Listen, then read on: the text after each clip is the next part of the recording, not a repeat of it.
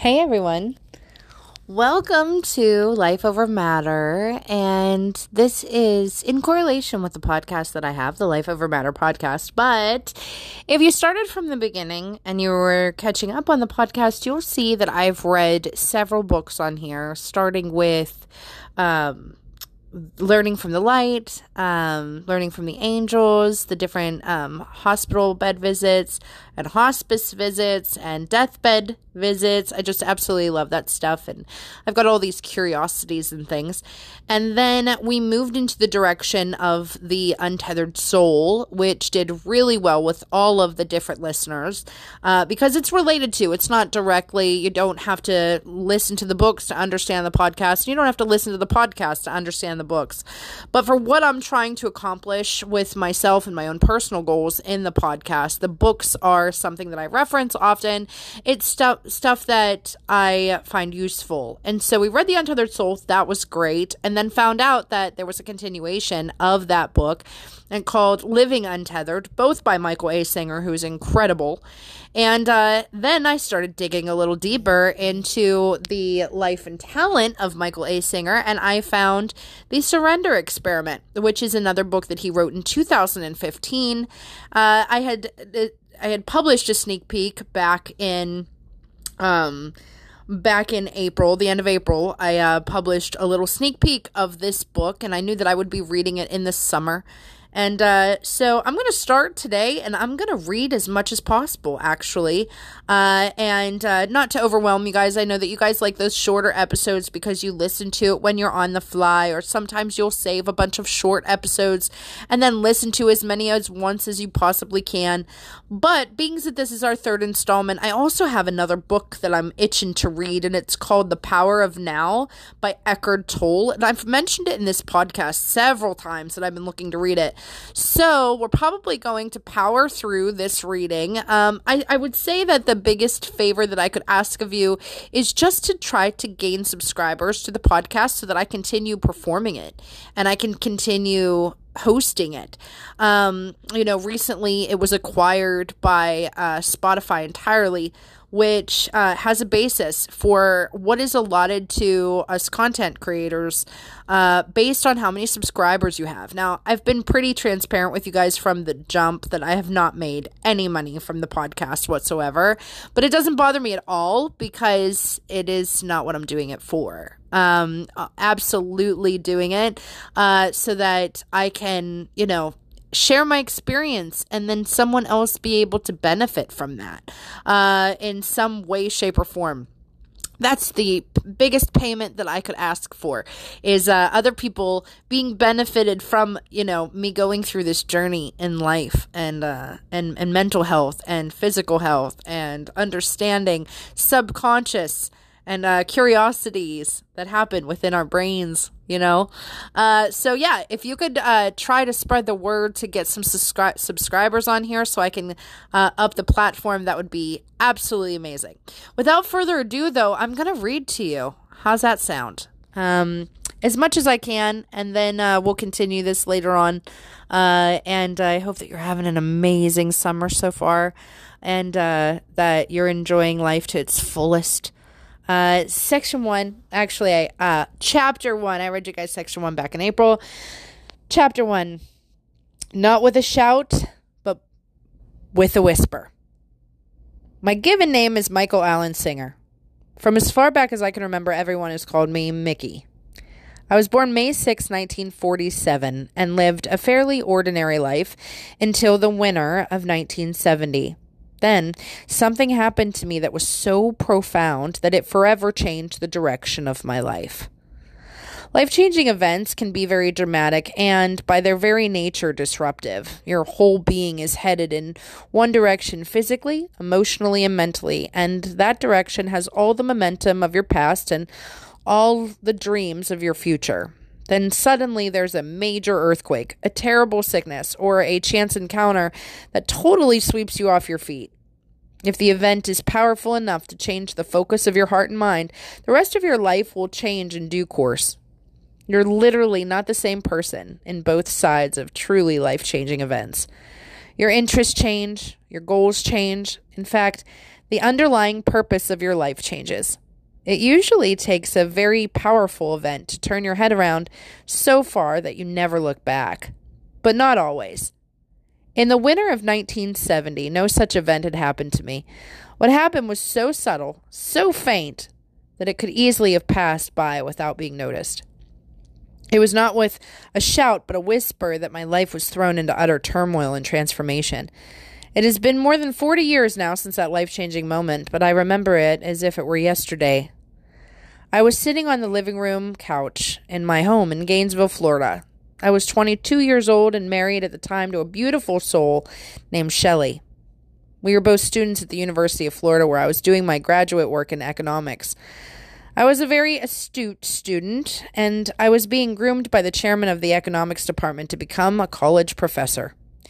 Shelley had a brother, Ronnie, who was a very successful attorney in Chicago. Ronnie and I had become close friends, even though we were from totally different worlds. He was a powerful, wealth driven, big city attorney, and I was a 60s, groomed, college intellectual hippie. It is worth mentioning just how analytically oriented I was at the time. I had never even taken a philosophy, philosophy, psychology, or religion course while in college. My electives at school were symbolic logic, advanced calculus, and theoretical statistics.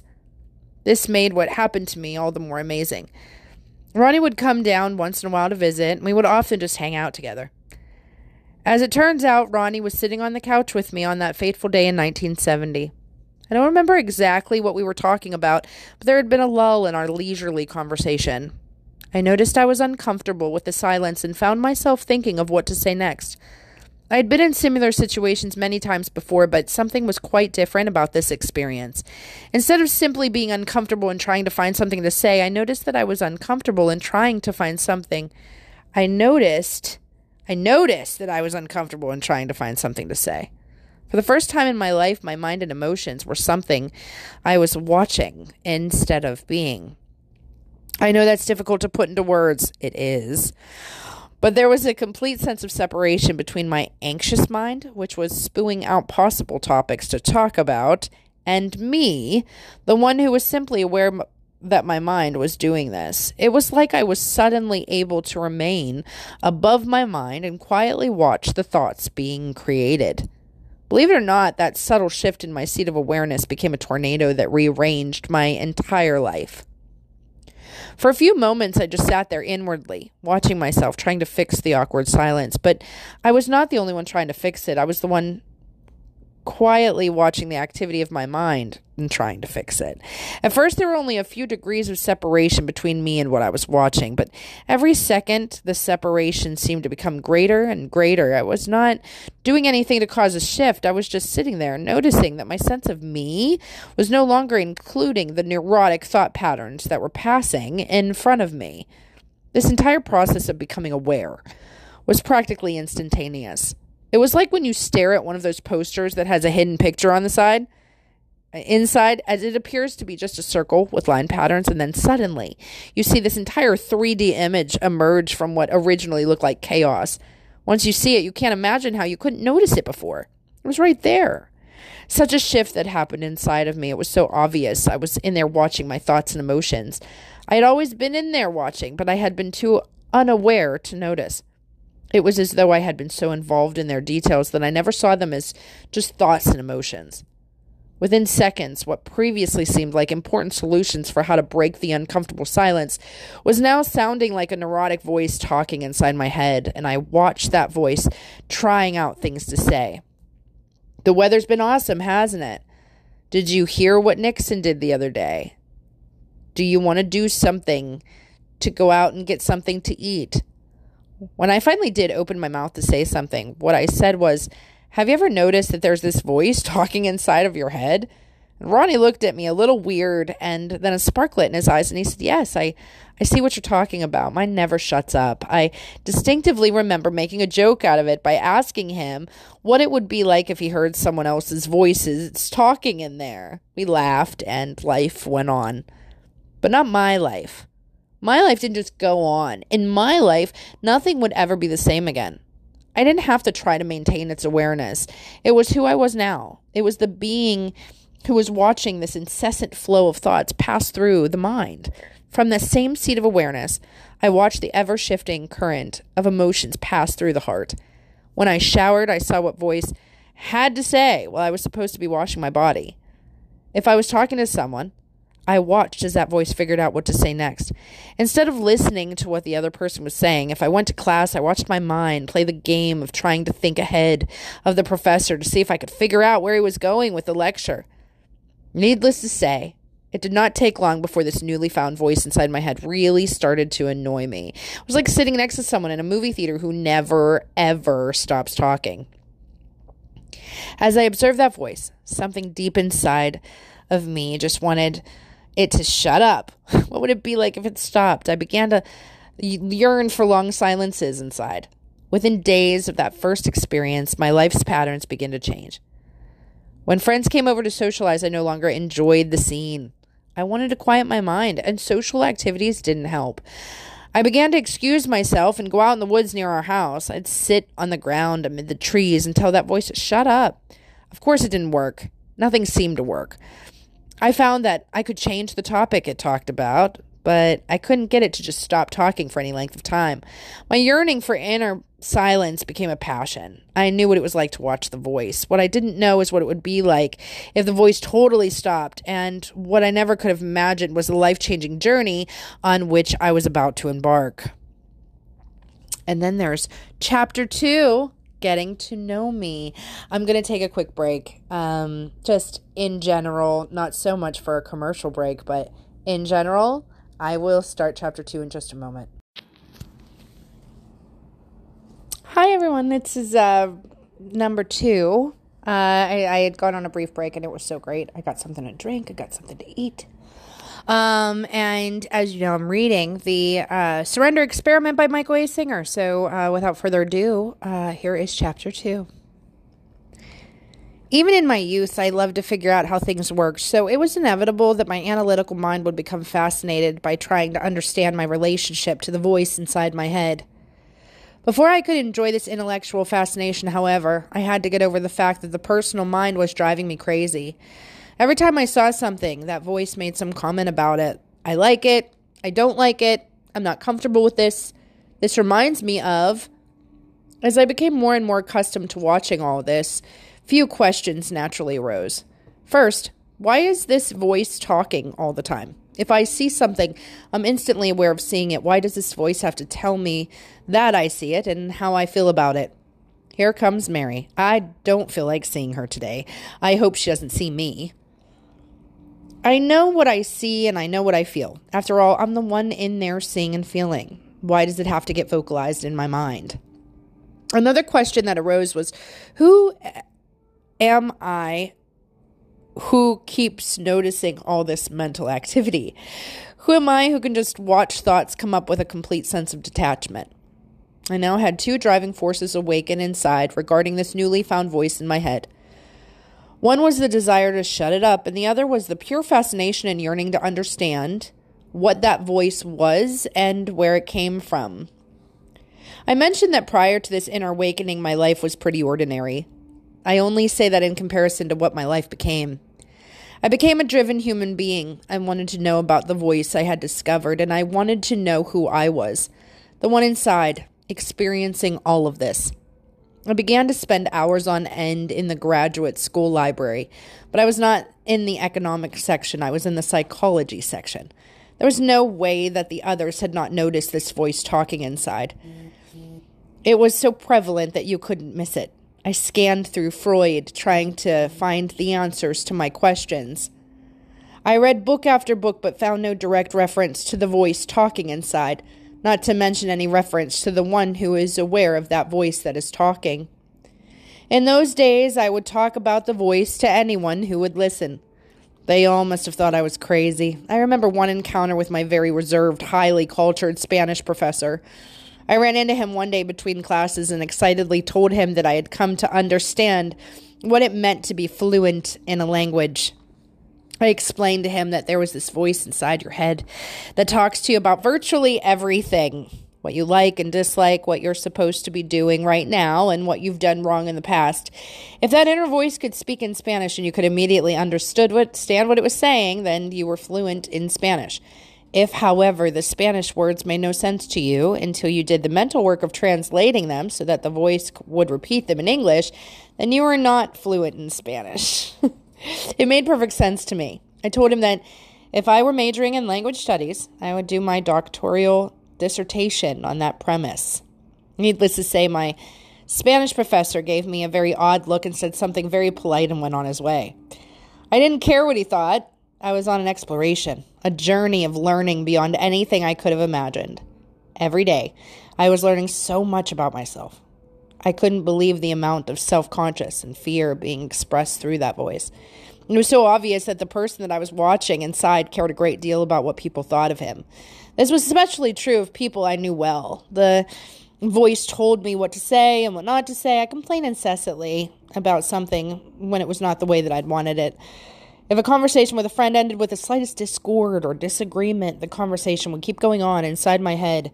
I would watch the voice wishfully imagine how the conversation would have ended on a different note. I could see how much fear of rejection and non acceptance were being expressed through that mental dialogue. It was overwhelming at times, but I never lost the perspective of watching a voice talking inside. It was obvious it wasn't me, it was something I was watching. Imagine if you woke up one day and a cacophony of noise was all around you. You wanted it to stop, but you had no idea how to stop it. That's the effect the voice was having on me. One thing was perfectly clear that the voice had always talked before, but I hadn't been so lost in it that I never noticed it as a separate a separate being from me. It was like a fish not knowing it's in water until it gets out. One leap into the air and a fish instantly realizes that there's a body of water down there. And that's where I've always been. But now I see that I can get out. I didn't like the voice of the mind talking all the time. It was like irritating noise that really wanted to stop, but it didn't. And for now, I was stuck with it. And as it turns out, however, I had not even yet begun to fight. And we continue with uh, chapter three of the Surrender Experiment by Michael A. Singer. It is called The Pillars of Zen. Months went by, and I was still on my own with my inner exploration. Little did I know that help was about to arrive unexpectedly. I had a classmate in my doctoral program named Mark Waldman.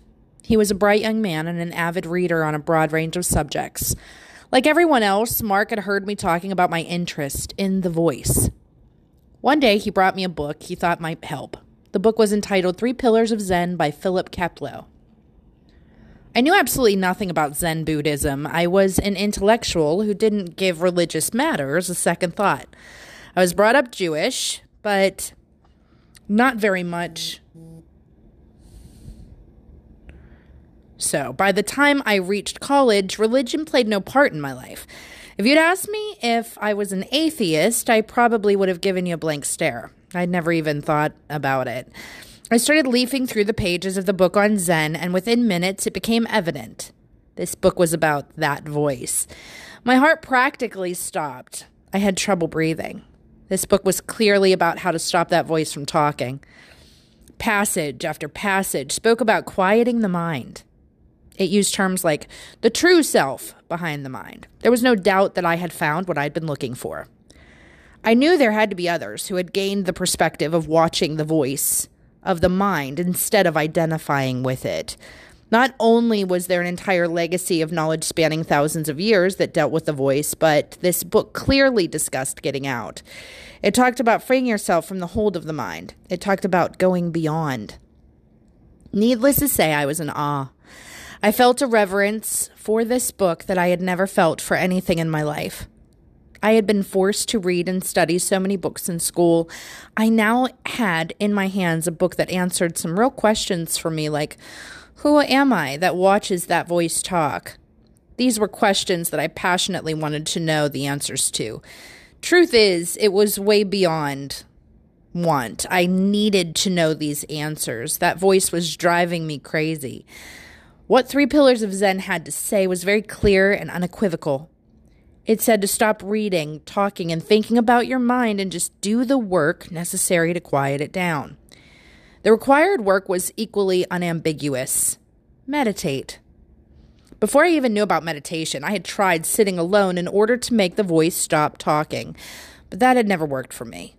With this book, I was presented and tried and true method that had worked for thousands of others. Simply sit down in a quiet spot, watch your breath go in and out, and mentally repeat the sound mu. That's it. Now do that for an ever increasing length of time each day. In Zen, the real work was generally done in a group setting called sesshin. In traditional settings, a trained person would walk around with a kyosaku stick. If you tried to sleep or lost focus in another manner, you'd get a smack on your shoulders with that stick. Zen was strict. There was no playing around. This form of Zen was serious work. I didn't have a group or a teacher. All I had was the book and a very sincere yearning to see if these practices would take me where I wanted to go. So I started to do Zen meditation on my own. At least it was my best understanding of what Zen meditation is. At first, I sat for 15 or 20 minutes each day.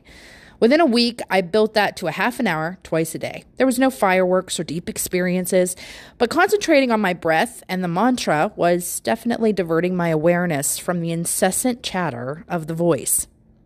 If I made the mental voice stay mute, it couldn't say all the crazy personal things it usually said. I quickly began to like the practice. I looked forward to the times I had put aside during the day for meditation. I was no more than a few weeks into my experiment with Zen meditation when Shelley and I decided to go on a camping trip. We were joined by our friends, and together we drove our vans into the Ocala National Forest for the weekend. I had a VW camper, so weekend trips were an easy affair. But this trip wouldn't turn out to be just another camping trip. This trip was destined to have a profound impact on the rest of my life. We found a secluded spot in the woods that opened up to a pristine wetland area. Once we situated our vans, we were overcome by the quiet and beauty of the place. It dawned on me that this would be a good place to do some meditation. I was just a novice, but I was very serious about doing the practices and finding out what it would be like if the voice actually stopped. I asked Shelley and our friends if I could spend some time by myself. No one objected, so I meandered down by the grassy lake and found a nice spot to sit. The whole notion of meditating was so meaningful to me that from the start it was like a sacred experience. I picked a tree to sit under, just like Buddha. Then, very dramatically, I told myself, I'm not getting up until I've reached enlightenment. What happened under that tree that day was so powerful that even now my body shivers and my eyes begin to tear just to think about it. That concludes chapter 3. Chapter 4 absolute silence. I crossed my legs in a full lotus position. I knew I wasn't proficient enough to hold that posture for long, but I thought I might as well start with the official meditation position. I straightened my back and neck. I began to concentrate on my breath, expanding and contracting. The Zen book instructed me to make the mu sound way down in my belly, below the belly button. I watched my breath go in and out from way down there. I was intending to sit for much longer than I had done previously, so I used my will to concentrate with extra intensity and sincerity. It must have made a difference because I went deeper inside than I had ever gone before. It seemed that concentrating on the movement of the breath in my belly created a force that linked the outflow of breath from my nostrils with the inner movement of my abdomen. Every time I breathed slowly out my nose, I felt a warm, inviting sensation throughout the area below my belly. The sensation was so nice that my attention naturally centered there. For a period of time, I simply lost myself in the beauty of the experience. Some time later, the length of which I had no way of telling, the mental voice began talking about how beautiful the experience was and how this must be real meditation. Since my awareness was drawn to that mental voice, it was drawn away from the concentrating on the breath and everything else that goes with meditation. The experience seemed to have run its natural course, and I began to come down to my normal mental state. This meditation session was supposed to be different. I had told myself I wasn't getting up until I had broken through, so I willfully began concentrating anew on the movement of the breath in my belly and the sound of the mu. I lost myself once again in the warm, flowing force that tied my exhalations to the warmth in my abdomen. The force became much stronger as I concentrated more deeply. Eventually, All consciousness of my body and my surroundings was gone. I was only aware of the effortless flow of warm energy that was building and expanding at the core of my belly. I was not there, only the flow was there. From time to time, for brief moments, my sense of awareness would drift back into focus. The instant that that started to happen, I would willfully focus on the feeling of the exhaled breath and the movement of my belly, and instantly I was no longer there. This experience of drifting in and out of the deep state went on for a prolonged period of time, perhaps hours. At some point, I must have lost the will to refocus during one of those moments when self awareness returned. I had been far gone in a very deep and peaceful place, but I started to come back. I don't know how long I'd actually been sitting, but the first thing I became aware of was the pain in my legs. They'd hurt a great deal from sitting in the full lotus position for too long. The voice of the mind had not started back up yet. I was just there, kind of dazed, but very peaceful and deeply mesmerized by the experience. I suppose I would have continued to come down, but an amazing thing happened. From back behind, where my sense of awareness had been centering, came to a booming voice. It said very sternly, Do you or do you not want to know what is beyond you? This was not the voice of the mind.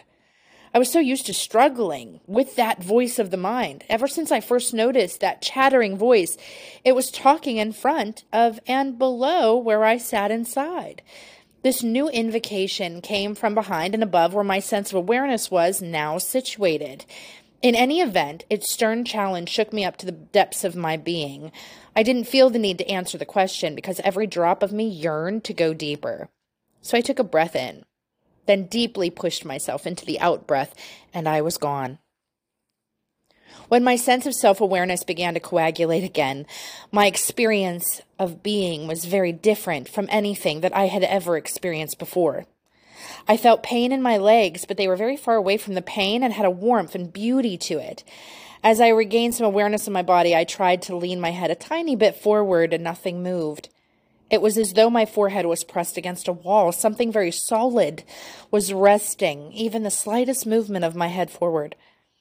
I immediately realized that the sheer intensity of my concentration had created a well defined force that flowed outward from my forehead and curved back to the point in which my lower abdomen had been concentrating.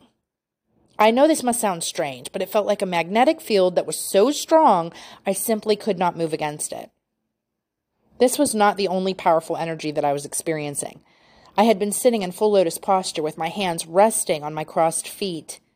In that position, in the whole of my hands and arms,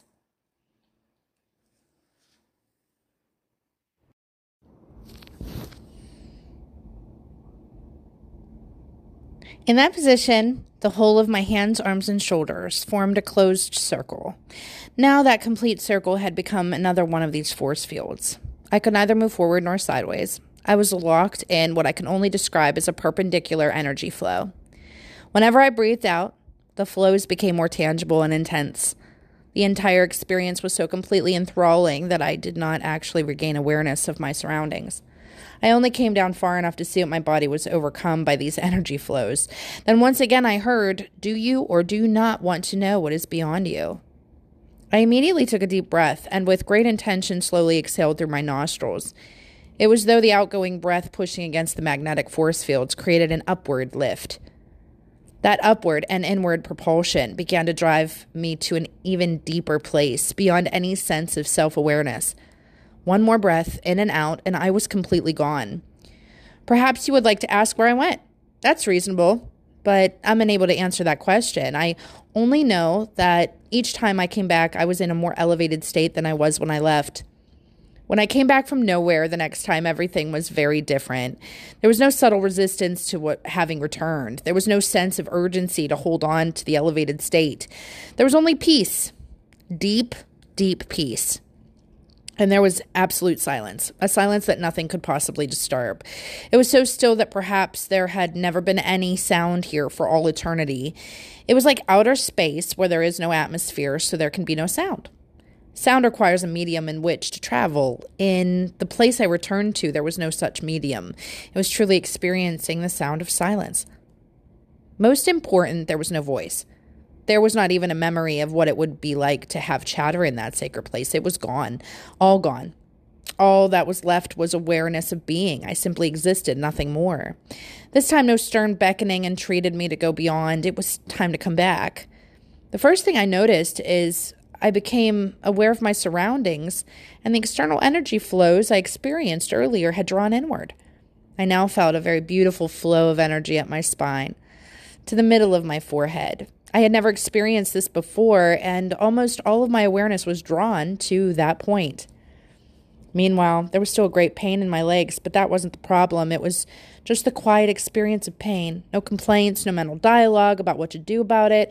There was simply awareness, completely at peace with what it was aware of. I managed to move my arms enough to unfold my legs from the lotus position. They were like dead weights, so I lay on my side for a while until they came back to life. It was so peaceful, so comfortable lying there. In time, I opened my eyes. What eased in through those openings was like nothing I had ever seen or dreamt of before. The wetland area before me appeared like a Japanese rice paper painting. It excluded gent- it exuded gentleness and stillness. The tall grasses swayed in the gentle breeze, but their movement had a stillness about it. Everything was so quiet, so serene. The trees were quiet, the clouds were quiet, the water was quiet. There was absolute stillness in the midst of movement of nature. My body was quiet, and there was no thoughts at all. I could have lain there forever, melting into the peace that surrounded my sense of presence. When I finally got up, the movement of my body was unfamiliar to me. I'd never been a graceful person. I was definitely not the dancing type, but now every movement of my body was like ballet. There was a graceful flow when my mo- arms moved, and I really saw the difference when I began to walk. With each step, I could feel every tiny movement of the muscles in my feet. I flowed from one step to the next, and movement itself was intoxicating. The amazing part is that this state lasted for weeks. When I rejoined my friends that day, the state didn't change. I felt no need to explain or describe what had happened to me during that two to three hours I was gone. I could hardly talk. Everything was so beautiful and tranquil. The silence, the absolute silence, even the sounds outside did not disturb that stillness. The sounds were out there, but they seemed so far away from where I was seated inside. A moat of a thick peace allowed nothing to reach the citadel of my elevated state. Chapter 5 From Absolute Peace to absolute turmoil. Shelley and I returned home from the weekend trip, but I could not relate to the life I was coming back to. I had completely changed in a matter of hours. My normal inner state had been transformed into a state of absolute clarity. Neither desire nor fear could touch me in those early days. Even thoughts faded away before reaching my seat of awareness. All I remember experiencing at that time was a powerful, unwavering sense of one pointed intention. I will never leave this state. No matter what, I will never allow anything to take me from this place. No voice of my mind had to say that to me. It was who I was. I was no longer Mickey Singer. I was the one who would never betray that peace or allow anything to disturb that transcendent stillness. I was like a child having to learn everything all over again. I had to learn to eat in a way that was consistent with that peace. I used to smoke pot. I stopped completely. My state was crystal clear, and I didn't want to dull it, not one iota. I had to learn to go to classes and take tests while remaining perfectly centered. I was in a doctoral program on a full fellowship. I had to learn to use my intellectual mind without disturbing that peace that I now loved more than life itself. During those next few weeks, I felt like I had been born anew. I found myself yearning to go back beyond. In fact, every time I sat down to meditate, I was drawn back to that elevated state. Some veil had been torn aside inside of me, and it was now totally natural to pass back through it. I started waking up at three in the morning to be able to do prolonged meditations. Throughout the day, I would sit whenever and wherever I had the opportunity. Only a small part of my life was about my outer existence. What I was really about was learning to stay deep inside while my outer life passed before me, leaving me at peace. I wasn't able to stay that detached for long, however. After two or three weeks, The unassailable inner peace began to develop cracks. These cracks allowed the voice of my personal mind to leak back into my sanctuary of silence. I struggled to get it back. Oh, did I struggle? But the struggling itself was inconsistent with the uh, absolute stillness. There was nothing I could do. I had to just sit there, helplessly, watching as the land beyond my dreams gave way to my noisy inner state. It never dawned on me that I could try leaving my outer existence in order to maintain the inner stillness. That effort would come a little bit later. Though my deep inner peace had begun to fade, I never fully returned to my normal state. Even when the personal mind and emotions started back up, I was much further behind them than I used to be. There was also another major change. I was now experiencing a constant flow of energy rising up within me to the point between my eyebrows. It had formed a vortex of pressure that had forced my attention to that point. For example, if I was looking at something, it felt like I was concentrating my gaze through my brow rather than through my eyes. This didn't affect my ability to see, it just kept me closer to the meditative state at all times. Note that focusing on the energy flow was not something that I was doing, it was something that was happening by itself. I was just aware of the flow more than I had ever been aware of it before, and now it was always there. The pull of my attention to the point between my eyebrows became both my teacher and my friend. When my mental voice had something to say, I now had a choice. Pay attention to the voice or keep focusing on the inner flow of energy. I eventually realized that if I didn't want to listen to the mental chatter, all I had to do was slightly increase my concentration on the energy flow to my brow. The thoughts would then pass right by pass right by without disturbing me. Letting the thoughts go became a game to me. All of my life was a lighter experience than before. My personal melodrama would still come up, but it could not pull me down into it. I had been gifted with this inner flow of energy to help me work my way out of myself. More important, I now knew what it would be like to get away from my personal self. My intention was firm and resolute. No matter what it took or how long it took, I was going to find my way back beyond. It didn't take long, however, before outer changes began in my life that rivaled the inner changes I was going through.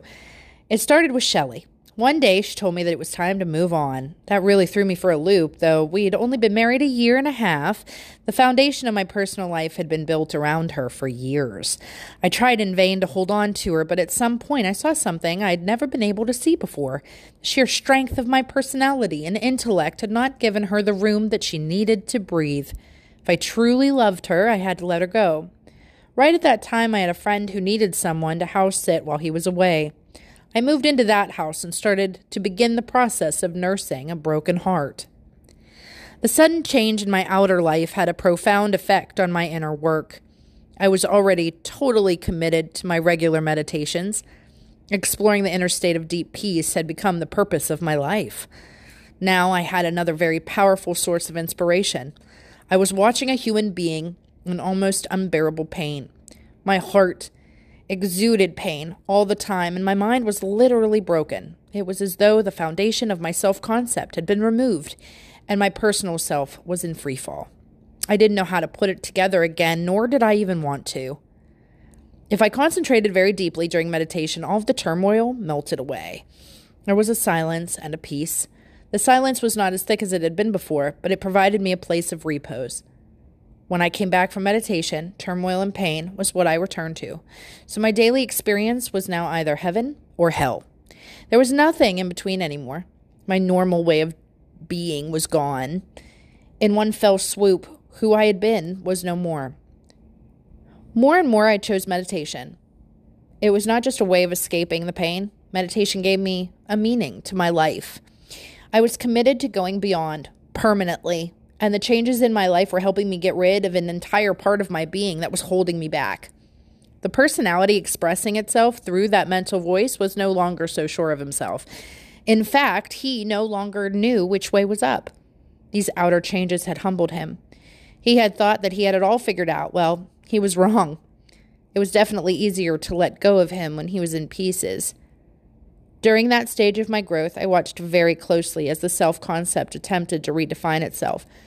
In place of a married man with a defined career path, my thoughts started to envision myself as a meditator who was seeking a deeper truth. But even in those early days, I didn't want to regain strength based on another mental concept of myself. Whenever I noticed thoughts being stitched together to create a new me, I noticed the chair out from under them. It was very painful, but I was willing to let it all go if it freed me to explore beyond. My friend came back to his house, so I moved out. I didn't care where I lived, I just needed to be alone. My life was pretty simple. I was meditating, doing some yoga, and periodically I would go to class. I had no possessions except my school books, some clothes, and my VW van. I used to take long drives in the countryside surrounding Gainesville. I had once found a beautiful spot in the woods near a neighboring town where there was a small, abandoned lime pit. The pit was filled with crystal clear blue water, and it was surrounded by nothing but a vast area of scrub oaks and pines. I drove out there, and that's where I lived. I was becoming more and more of a hermit. It was not so much that I was running away from something, I was running into myself. My intention was very clear at all times. I wanted to go back deep inside myself. My problem was that I had no idea what to do with my personal self, aka Mickey, his very existence who was holding him back from where I yearned to go. If I didn't work at it, the focus of my attention would keep drawing into personal melodrama. That was clearly the opposite direction from where I wanted to go. Mickey was down and out. I wanted to go in and up. In those days, I was certain of one thing he was the problem, and he had to go.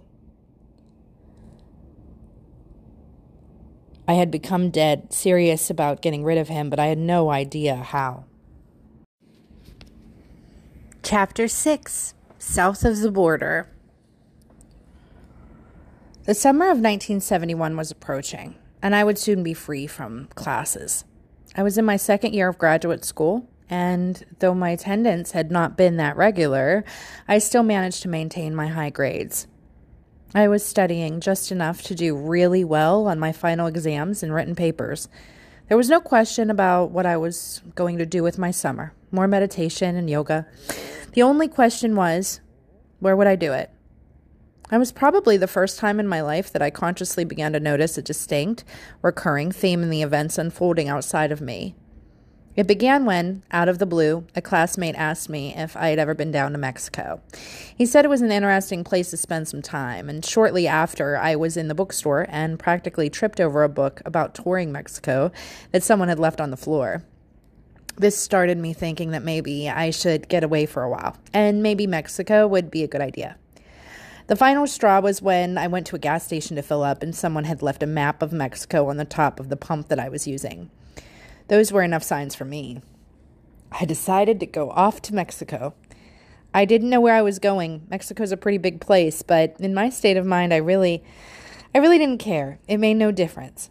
I would just go and let it unfold. My friends and family were not all that excited about me going off to Mexico alone with no agenda. I got a lot of warnings about banditos and cautions about avoiding strangers. I spoke some classroom Spanish, but just enough to get me in trouble. With a little more than that, I headed off to Mexico. My trip took me along the Gulf Coast states and down through Texas. While driving, I would focus on my breath and utter mu in my belly. The last thing in the world that I wanted to do was listen to that voice in my head chatter all day. Each night, I would find a place to pull over in the woods and meditate and go to sleep. At that pace, it took a few days to drive down to north central Mexico, which was where I ended up. One evening, deep in rural Mexico, I couldn't find any woods to pull into for the night. I didn't feel comfortable just pulling over on the side of the road, so I didn't know what to do. I ended up driving off road and climbing one of the more gradual foothills until I reached a glorious vista on the crest of a grassy pasture. There were no fences or houses in sight, so that's where I spent the night. The next morning was breathtaking. A mist floated above the fields, and I could see all the colors of the sunrise was so beautiful that I did my morning meditation and yoga postures outside. I went very deep, and an echo of the peace I was seeking overcame my being. I stayed on that grassy hill for many weeks without ever leaving. Each day I increased my periods of meditation and yoga. My mind was quieting down, and my heart was starting to breathe again. One morning I was startled by a tapping on the side door of my van. I became very scared. Had the banditos finally found me, or was the owner of the land going to throw me off at gunpoint? Upon opening the door, I found a young boy about eight years old standing outside with a container in his hand. Esta leche, este mi mama, para el americano, and la colina.